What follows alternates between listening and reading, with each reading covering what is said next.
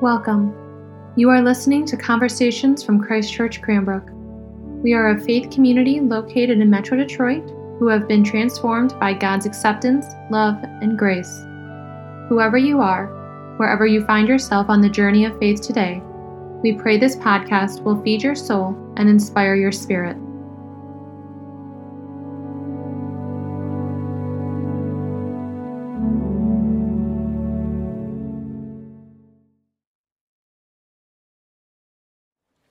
We are at the end of a beautiful day in which we had about 400 people at our main service, and the bishop came and confirmed about 40 people, which uh, is a huge number. And um, we had Kirking of the Tartans, which is this festival that started about 20 years ago at Christ Church Cranbrook and has become an instant tradition.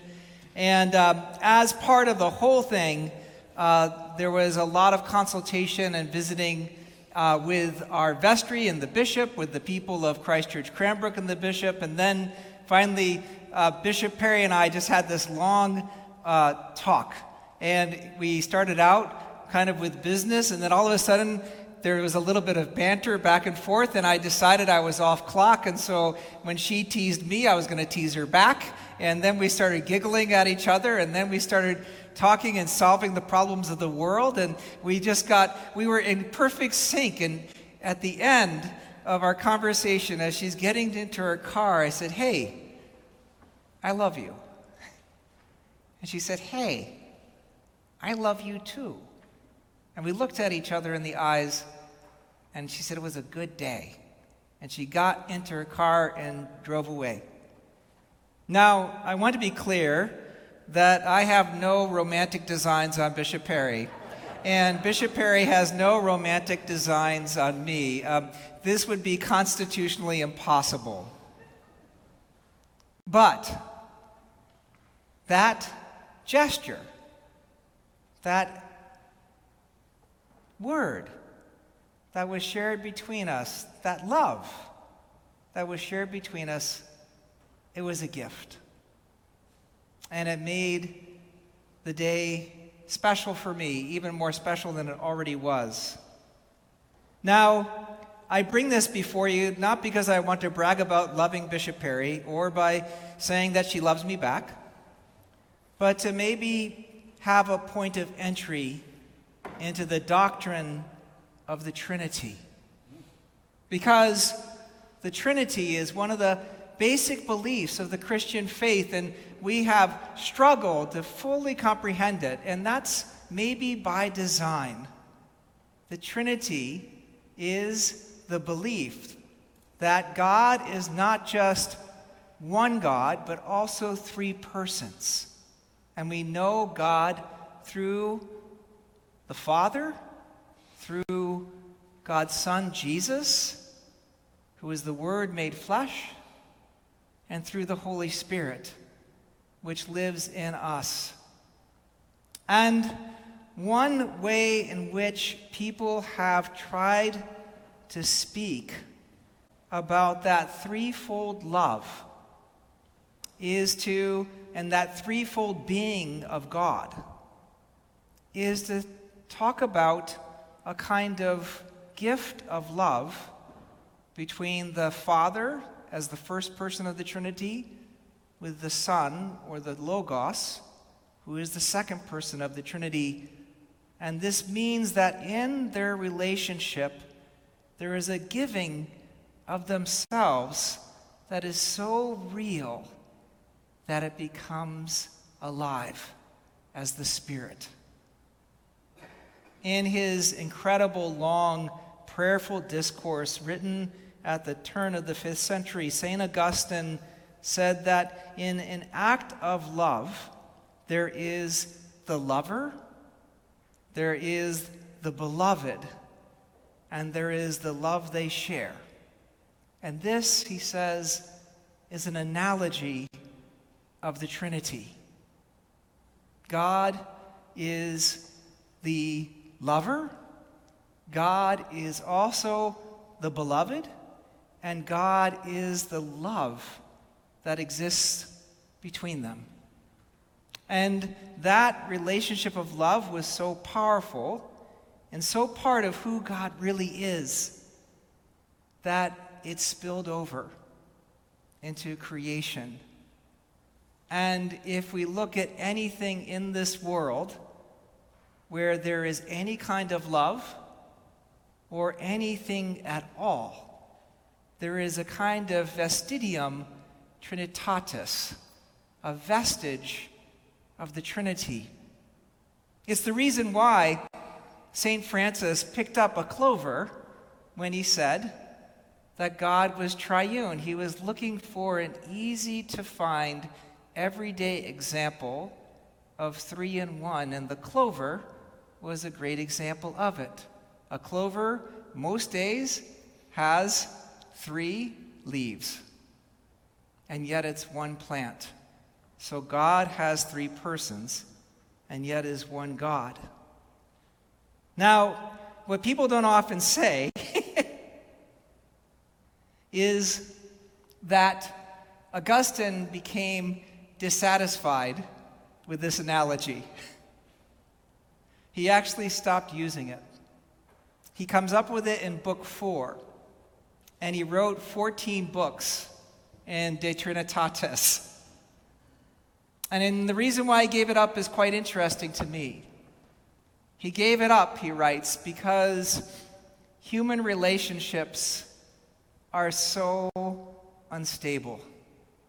And we are all too finite. The love that is between persons doesn't last forever. People die, friendships break down, people move. It's too unstable to really represent God and God's unity.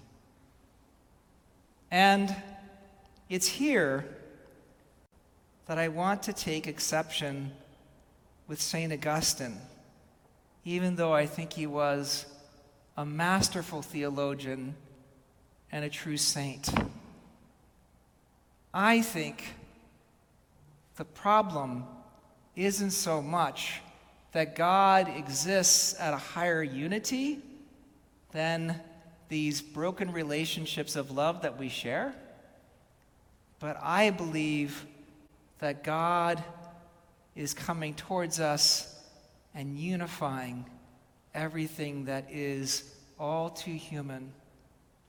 And when we see love, we see God, even in places we least suspect it even in places we have a hard time seeing it, even in places where it seems to be only momentary and ephemeral and passes away.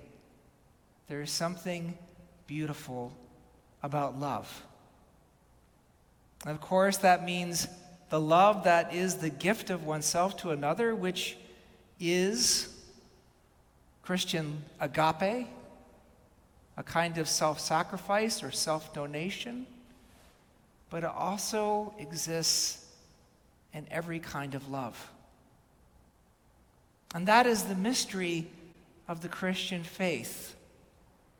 Now, all of this goes with the grain of our reading today from the book of Acts, one of the most powerful testimonies to God and the Spirit uh, that I can find in the scriptures. It's one of my favorite parts because you have Philip, who is a disciple, and the Spirit tells him to approach a chariot where there's a eunuch. Um, and he comes alongside him, and keep in mind, if you will, that eunuchs uh, and, and foreigners were not allowed to go into the temple. They were seen as maimed people unworthy of being priests. And yet, the Spirit of God drives him to the chariot where he meets the Ethiopian eunuch. And they read the scriptures together. And then the eunuch says, Here's water. Let's get baptized. And Philip baptizes him. And immediately the Spirit takes him away. That to me is a revelation and a reminder. It's a revelation that God drives us into all those places where we think God would never want us to go, where we are convinced that we will never find God, when we will encounter things that seem as if they can do nobody any good. And yet, God is there. And God was that source of unity between Philip and the Ethiopian eunuch. And the glory of God was that moment in which this eunuch was suddenly told that he was whole and fully loved and incorporated into Christ's body through the Spirit. May it be so for you and all the love you share. May you find in that love the gifting God who gives God's self to God and so makes all love anywhere infinite. Amen.